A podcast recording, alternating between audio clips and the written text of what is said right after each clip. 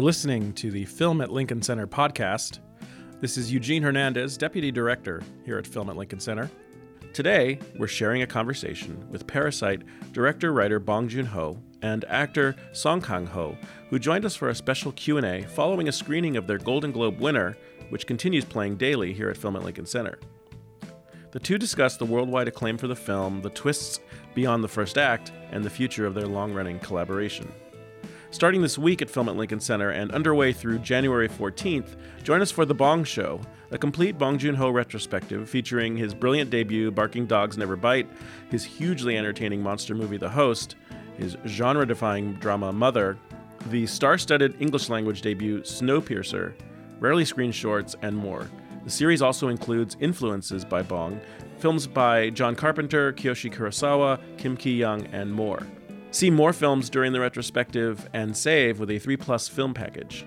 Let's go now to the conversation moderated by Film at Lincoln Center's Director of Programming, Dennis Lim.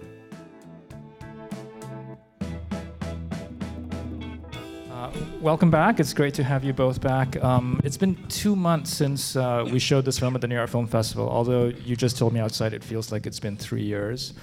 Um, I know it's been a pretty intense time for you. Um, this film won the Palme d'Or in Cannes, uh, and it was you know a huge hit at the fall festivals. But since it opened two months ago, I think it's really taken on a life of its own. It's become, I think, a genuine phenomenon. Uh, and I'm wondering if in the past two months you uh, both of you have had time to sort of reflect on on this and have any theories as to why this film has resonated with such a large audience. 뭐 이게 뭐 가난한 자 부자 얘기 다룬다 뭐 자본주의 얘기다 뭐 그래서 뭐 그러니 보편적 유니버설하다 뭐 이렇게들 얘기를 많이 들었는데 물론 뭐 그것도 틀린 말은 아니지만 예. So I heard a lot that because the story is about the rich and poor and it's about capitalism, that's why it's universal. And of course, that's not wrong. But I think the major reason is that uh, in the in the opening of the film that those young, young two young kids is seeking for Wi-Fi. So it's very universal in all over the world. So maybe that is the reason. 관객들이 금방 마음을 여는 거 아닐까요? 우리 다 와이파이 찾잖아요. 어디 가나. I think because everyone searches for Wi-Fi wherever they go, the audience just opens up their hearts from the very beginning. Uh, the same question for Song Kang-ho. Just a question of whether he has uh, had time to reflect on why the film has been such a phenomenon. 글쎄 뭐 어, 어, 정말 그 좀 신기한 어떤 경험을 하시지 않았나. 왜냐하면은 어, 한국에서도 이제 이런 영화가 좀좀 보기 드물, 드물었고 또 처음이고 어, 또 이제 미국이나 그 해외에서도 한국 영화에 대한 어떤 인식들이 이번 영화로 많이 어, 바뀌는 어떤 계기가 된 것 같고 음, 그래서 좀, 아, 좀 그런 어떤 좀 신선한 어떤 느낌 때문에 많이들 좋아하시지 않았나라는 생각이 듭니다. I think for many people, this film came as a surprise. Even in Korea, films like this are very rare. You don't really see a lot of them. And I think it also provided an opportunity for audiences in the US and in the international community to change their perception of Korean films. And so I think for a lot of people, it felt very fresh, and that's why people loved it. In showing the film around the US and around the world, I'm wondering if you've noticed different reactions from audiences and whether you think those responses are culturally specific. 뭐 기본적인 반응은 다 똑같은데요. 뭐 예를 들면 뭐가 있을까? 그 독일에서 상영을 했단 말이죠. 미넨 영화제인데 거기 좀 약간 독특한 반응이. 예. Well, generally, the response has been very similar. But for example, um, I screened this film at the Munich Film Festival in Germany, and the response was pretty unique there. 그 마지막에 이제 우리 강호 형님이 이제 그 냉장고 열고 막 아이고 독일 애들이라고 저기 맥주랑 어? 소세지만 먹는 게 아니던데 근데 거기서 막 엄청나게 폭발적으로 웃더라고요 독일 관객들이. So in the in the last moments of the film, you hear Kitek um, opening up the fridge and saying how not all all Germans eat just beer and sausages, and they just exploded out laughing. I wanted to um, actually hear a little bit from uh, Song Kang Ho, if you can say a, uh, a bit about your experience working um, with director Bong. Um, you've said. Uh, I've heard you talk a lot in, re- in, recent months about your directorial process, certain things, um, and I'm wondering how these these aspects, um, how they affect the actors. You say you don't like rehearsals, um, and you say you're very precise in terms of your storyboarding. So I'm wondering if these like uh, feel constraining for, for an actor. And you've worked with director Bong on four films now, and I'm wondering 전혀 how this one. 뭐 음, 전혀 그런 느낌은 없었고 20년 동안 이제 작업하면서 그 늘 봉준호 감독이 늘 유머스러하고 그리고 연기를 굉장히 잘해요. 그래서 실제로 저희들이 그 연기를 실연을 보여주면은 그걸 따라하는 어, 배우들이 그걸 따라했기 때문에 아마 좋은 연기가 나오지 않았나는 생각이 듭니다. So director Bong's process was not restricting at all. You know, during the past 20 years, director Bong has always maintained his sense of humor, and more importantly, he's an incredibly great actor. So he would demonstrate the performances for the actors, and that's why we're so good. It's total lie. I, I, I never act in front of actors. 그 20년 동안 이제 봉준호 감독을 이렇게 어, 변천사를 보면은 항상 유머스러하고 어, 분위기 메이크고 또 어, 이게 무겁지 않고 늘 이렇게 일관된 어떤 어, 그런 참 그런 느낌이 참 좋은 것 같고 달라진 점이 있다면 20년 전보다 점점 더 몸이 불어나가지고 이제 다음에 다섯 번째 영화를 하면 몸이 터져버리지 않을까라는 그런 좀 걱정이 좀 되긴 하는데. 예. Um, so the past 20 years, director Bong has always maintained his humor. Um, he always makes everything light, and he leads the mood and atmosphere. He's been very consistent in um, being a great uh, collaborator, and that's been great. The only thing that has changed with director Bong is he's gained weight over the years, and so I'm very concerned that uh, by our fifth project together, he'll explode. I agree. From your point of view, looking back over the last 20 years, would you would you say that your process, are there significant things about the writing or directing process that has changed in how you work? 뭐 기본적으로 바뀐 건 없어요. 뭐 시나리오도 늘 제가 직접 썼고 또 뭐 스토리보드를 만들고 촬영하고 편집하고 이제 이제 20년간 그거를 일곱 번한 거죠. 그러니까 20 이제 감독된 지가 올해가 20년째인데 그 돌이켜 보니까 어, 뭐 이게 매번 다른 영화를 하긴 했지만 그냥 영화 만들기를 반복한 걸로 봐서는 되게 단순한 삶이었더라고요. 그거 일곱 번 한 게 딱 전부인 거죠. 예. So basically, nothing has really changed in my process. I wrote all my scripts myself. I storyboarded everything I shoot, and I'm very involved in the post production process as well. I did that seven times in the past 20 years. This year marks the 20th year um, since I started directing films, and when I look back, um, I've just repeated the same process with different projects. And so, in that sense, I've led a very simple life. I, I wanted to ask you um, uh, about maybe where certain things in this film come from, uh, certain ideas, um, where they originate. Uh, we showed your first two features here last week um, Barking Dogs Never Bite and um, Memories of Murder. Uh, and they both also feature peaches.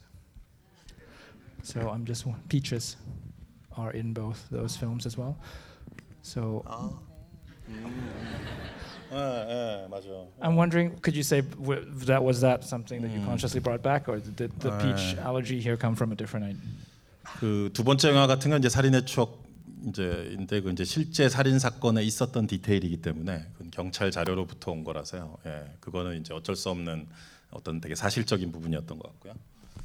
So the second, my second film, Memories of Murder, was about an actual murder um, case, and the peach was a part of the police uh, materials that I, I researched. So that was very based on reality.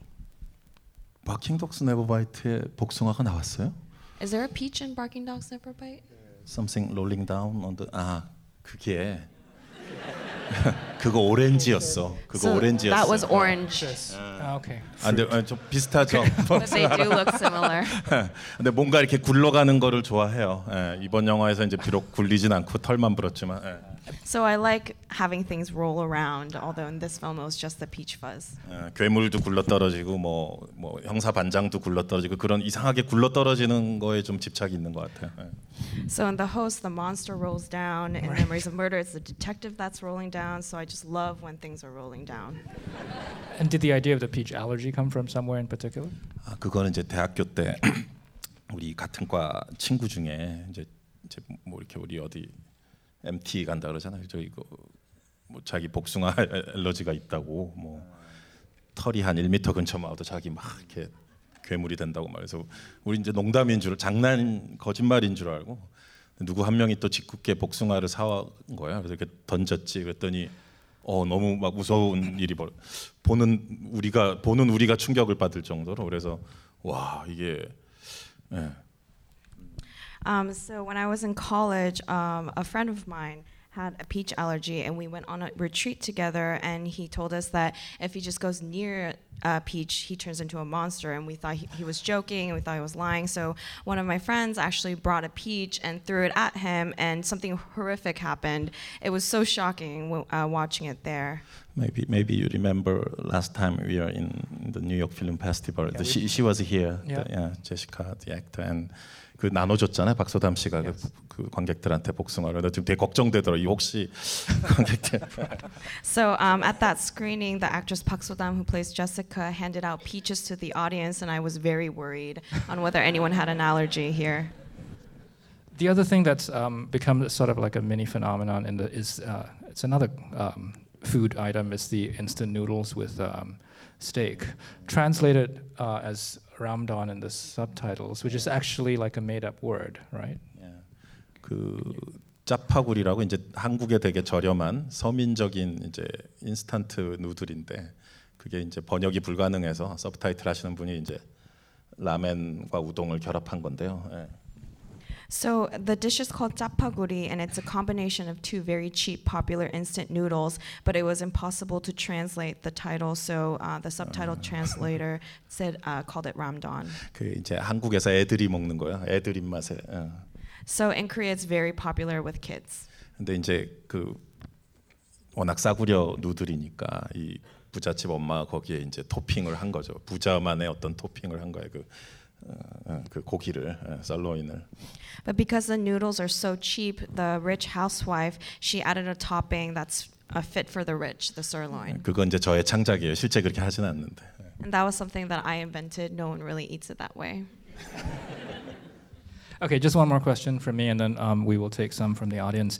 Um, it, I think one really uh, exciting thing um, about seeing the film do so well is that I think it has really reaffirmed uh, the value of the theatrical experience. Um, you know, people are really coming out, and some people are seeing it again and again. Um, and your last film, Okja, you actually made for Netflix. Um, and even though the film did have some theatrical life, it was mostly seen, I think, by people um, on streaming. So I'm wondering if you know you had any thoughts on on on this. 뭐 극장이 최고죠. 예. So nothing beats the theater.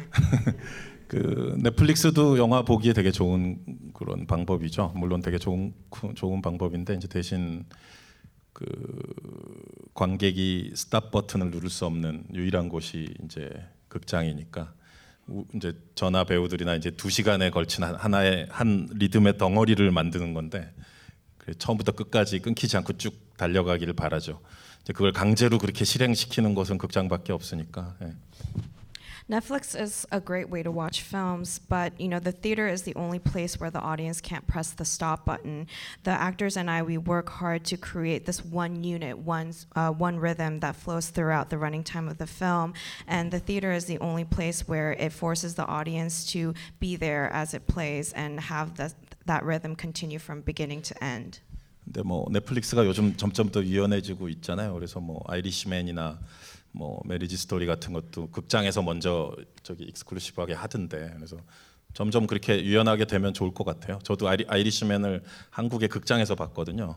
그러니까 한 3시간 30분을 너끈히 건- 견딜만 하더라고요. 영화도 워낙 훌륭하지만. 네. But I think Netflix is becoming more uh, uh, flexible with their distribution. Um, the Irishman and Marriage Story, they both had an exclusive theatrical window. Um, so I think they're becoming more flexible. Um, I also watched The Irishman in theaters in Korea. Um, it was easy being there for three and a half hours. The movie was amazing. Great. All right. We will take some questions from the audience, uh, and we have microphones. So if you raise your hand, yeah, we'll start over there. Hi, thank you. Uh, this was definitely one of my favorite films of all time. This is my fourth time seeing it. Uh, um, I had I had two questions. Um, one, uh, I just noticed on this one is the kind of like schizophrenia zone, kind of like foreshadowing the uh, the man in the basement because the light also goes off exactly at that time when uh, they mentioned that. And then also, I was wondering if you could just talk about. Uh, I know you meticulously storyboard, so I was wondering how early you in- involve your production designer and cinematographer in the process, and what those conversations are like. Thank you.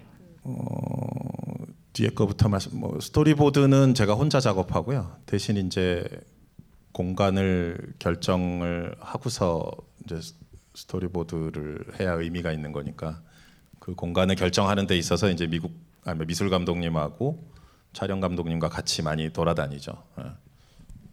So um, I work on the storyboards myself, but storyboards are only meaningful if you uh, start after the space and the locations have been determined. So when we're deciding the space and determining the locations, the production designer and the cinematographer do join in the process. 근데 이제 이 영화는 영화의 한 반 이상이 다 그 뭐 영화의 90%가 다 실내 세트 두 집에서 벌어지잖아요. 특히 부잣집 같은 경우 이제, 이제 복잡한 구조를 갖고 있는데 그래서 그 프로덕션 디자이너랑 그 부잣집의 구조에 대해서 상의를 하면서 또 컴퓨터 그래픽으로 약간 virtual한 그 집을 만들었어요. 그래서 우리 그 RPG 게임 할 때 막 집안 돌아다니듯이 그런 식으로 우리가 3D로 돌아다닐 수 있게 컴퓨터 그래픽으로 하나 만들었었어요 모델을. 그래서 그거를 실제로 봐가면서 이제 의논하면서 컴- 그 스토리보드를 했, 했죠. But for this film, because 90% of the story happens in those two houses, and those two houses, um, you know, were sets. Uh, the rich house in particular has a very complicated structure.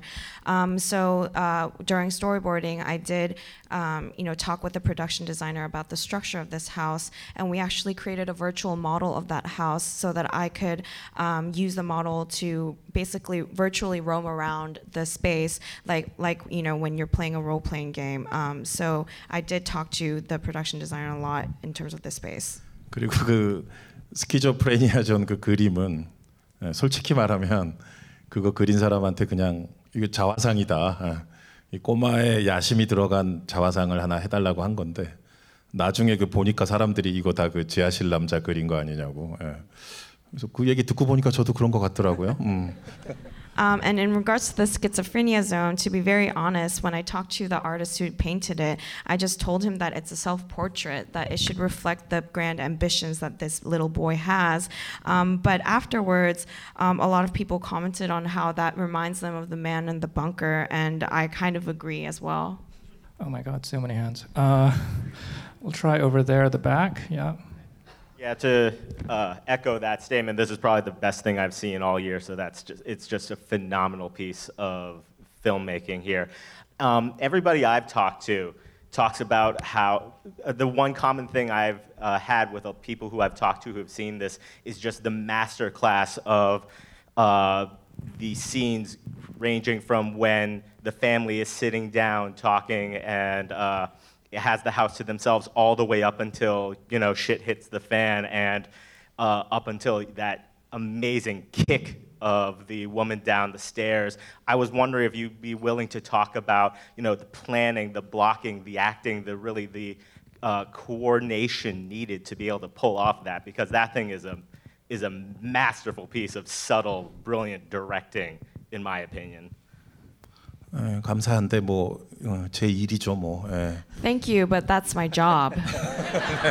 그 예. 복잡하죠. 이게 또 우리 강호 형님도 그때 계단 막 오르락내리락 뛰어다니시느라고 고생을 많이 했고 그 되게 비좁은 그때 약간 또 부상도 예, 살짝 다치기도 하시고 예, 힘드셨죠 그때.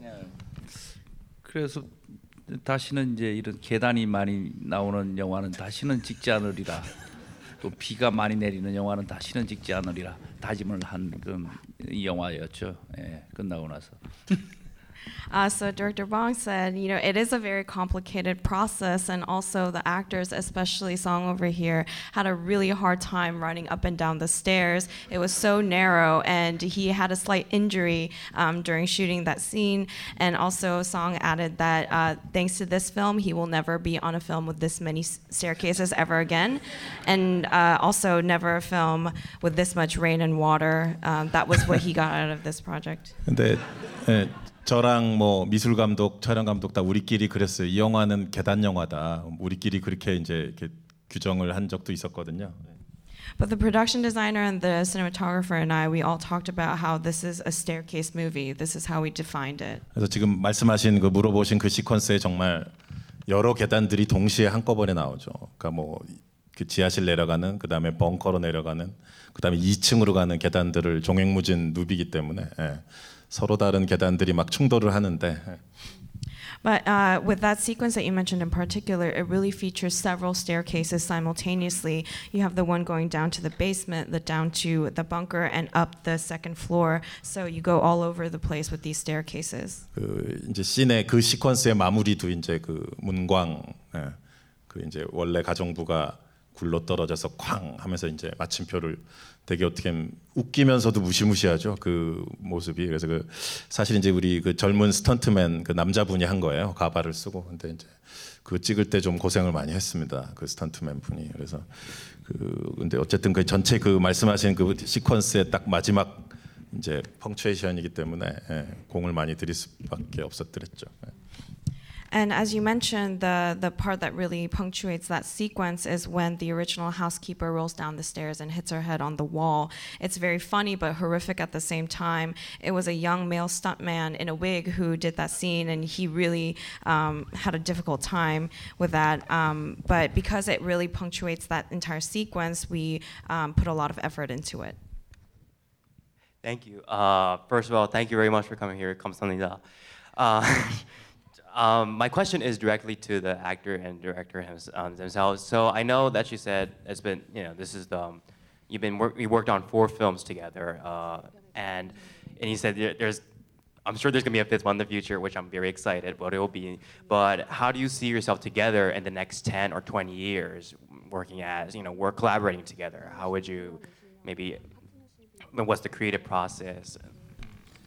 그거는 뭐 저보다는 아무래도 우리 디렉터 봉이 어, 이렇게 칼자루를 쥐고 있다고 해야 되나요? So with that, the knife is in director Bong's hands rather than mine. 그래서 평소에도 봉준호 감독한테 잘 보이려고 되게 애를 쓰고 있습니다. So um, I always try my best to make sure um, that I'm in his good favor. 맛있는 게 있으면 막 서- 먼저 갖다 주고 그래요. 예. If I find any delicious food, I give it to him first.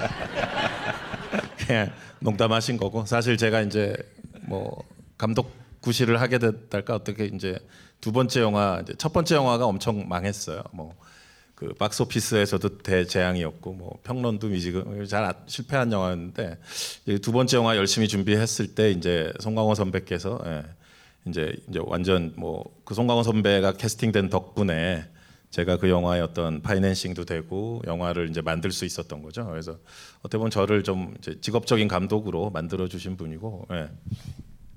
Um, of course, you know, he was just joking. He, uh, my first feature film really flopped. It was a complete disaster box office wise and wasn't really received well critically either. Um, so I put a lot of effort into my second film, and thanks to um, Ca- thanks to Song joining the cast, the film was financed. It was possible to make the film. So he's really the one who made me a professional film director. But very recently, I saw yeah, Irishman, the Martin Scorsese and De Niro and Joe Pesci. They, 어, 그, 다들 한 70이 넘었죠, 그죠? 그 나이인데 다시 또 모여서 이렇게 아름답게 작업하는 모습이 아, 그뭐 영화 내용을 떠나서 그 같이 이게 작업을 한 그 느낌 자체가 너무 멋지더라고요. 그래서 그런 예, 저도 뭐 강호 선배 여기 계시지만 뭐 뭔가 그런 예, 그런 걸 또 한번 할 수 있는 어, 날이 온다면 좋겠어 좋겠어요. 저도 이제 감독으로서 계속 살아남는다면은. 예. And with the Irishman, man, you know, everyone is in their 70s, and it was so beautiful seeing them work together again. Regardless of what the film was about, it was just so valuable and great that they, um, in itself, that they were working together. And I hope, you know, one day we get to do that as well in the future if I manage to survive as a film director. Okay, uh, we'll go over there. Yes. Uh, Yep. Can I ask in Korean if that's okay? I, I feel more comfortable. 안녕하세요. 너무 팬인데 어, 아, 저 배우님한테 여쭤보고 싶은 게 있어서 그 이 작품을 선택하실 때 혹시 어, 정말 잘 됐잖아요. 막 영화제에서도 유행어가 돌 정도로 당연히 어, 기생충이 받을 줄 알았다고 정말 잘 됐는데 어, 딱 선택을 하실 때 이거 하나 보고 정말 잘 될 것 같다 이렇게 생각하셨는 게 있으셨는지 대작이 될 것 같다 이렇게. Um, so Parasite was a huge success, and when Song chose to participate in the project, was there any one particular thing that told him that this movie would be such a big success? 이제 봉준호 감독께서 이제 지난 10년 동안 어, 많은 어, 작품들 이제 뭐 스노피어스도 있고 옥자도 있고 그런 어떤 작업 그러니까 뭐 좀 뭐라고 해야 되나 스- 어떤 시스템이나 이런 이런 것들이 좀 한국 영화와는 좀 다른 그런 환경에서 한 10년을 이렇게 어, 새로운 도전을 하시다가 이번에 어, 이렇게 기생충이라는 시나리오가 예전에 어, 저하고 같이 했던 살인의 추억이라는 시나리오를 처음 받았을 때의 느낌 어, 뭐라고 해야 되나 어, 정말 그 가슴이 뛰고 어, 너무나 어, 신선하고 생동감이 넘치고 아, 그런 어떤 느낌을 받았을 때 어, 가장 어, 좋았던 것 같아요. 예. So during the past 10 years, Director Bong has taken on new challenges, taking on international projects like Snowpiercer and Okja, and he worked in a system that was pretty different from Korean films. Um, but when I first read Parasite, I got the feeling that I received when I first read Memories of Murder. My heart was racing, it felt so fresh, and there was so much vitality to the script, and that's when I knew. Okay, we have time for one final question. Uh, yeah, we'll go to you. Yes. Yep. Yes, hi. Um, so sorry, it's really nerve wracking because I actually wrote my paper on some of your work and uh, when I studied at Yonsei, so really nervous. Um, but my question is, I can't believe you guys are real. Um, my question is, I always like to hear how the story kind of develops. So I was wondering, um, what was your first scene that you wrote? What was the last scene? And for you, what was the first scene you acted in and the last scene? 어떤 장면이었죠?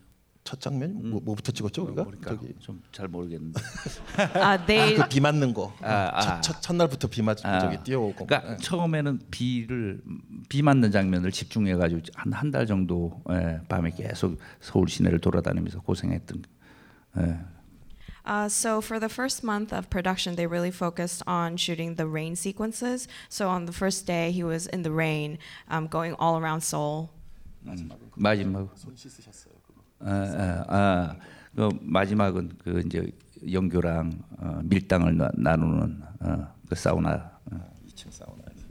So and the last scene that we shot was um, in the sauna with the rich housewife, where they're t- where they have this push and pull, and they're talking. She asks him, "Did you wash your hands?" 그 장면 찍을 때 되게 재밌었어요. 찍으면서도 예, 그두 배우의 미묘한 이런 뉘앙스들이 막 이렇게 예, 첫 번째 관객으로서 제가 보는 그런 재미가 있었죠.